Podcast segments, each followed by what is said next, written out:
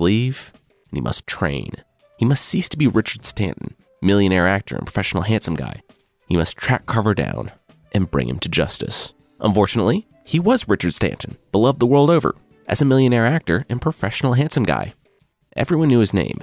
He knew if he went out at night and hunted criminals, he would need another name. He would need a disguise so different, so unlikely, that he would move invisibly in the criminal underworld. Of course, he chose to disguise himself as a female senior citizen and go by the name Madame Fatal. No, not Madame Fatale, to play off of the femme fatale or something.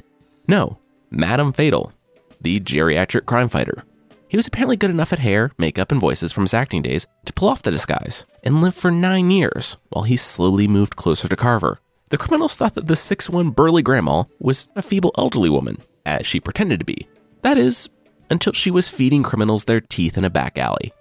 Stanton would use the disguise to gain access to things. Case in point, he finally got Carver's address by asking the mailman to route through the mail for a stamp from Madame Fatal's grandson's stamp collection.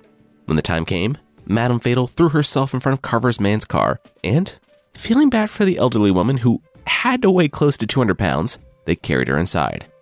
Stanton revealed himself, and Carver pulled a gun on him, prompting Stanton to drop to the ground and pull the rug out from under him, causing him to shoot himself in the chest. As Carver died, he dropped a bombshell. He confirmed that Stanton's daughter was alive, but his life left him before he could tell the man where.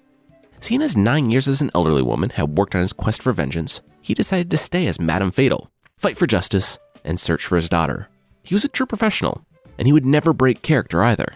I can imagine the people he saved standing around talking to him, saying, I mean, we just saw you beat up several imposing henchmen. Madame Fatal, we don't know who you are. You really don't have to pretend like you have to get back because you have a casserole in the oven for your grandchild's visit. Really, we don't care. Just thank you for saving our lives from a Nazi submarine.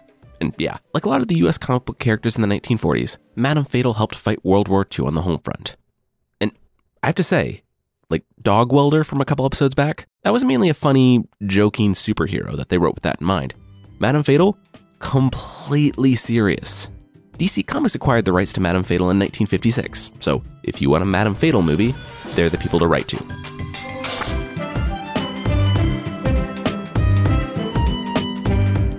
That's it for this week.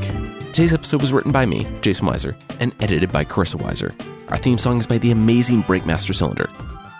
Thanks so much for listening, and we'll see you next time.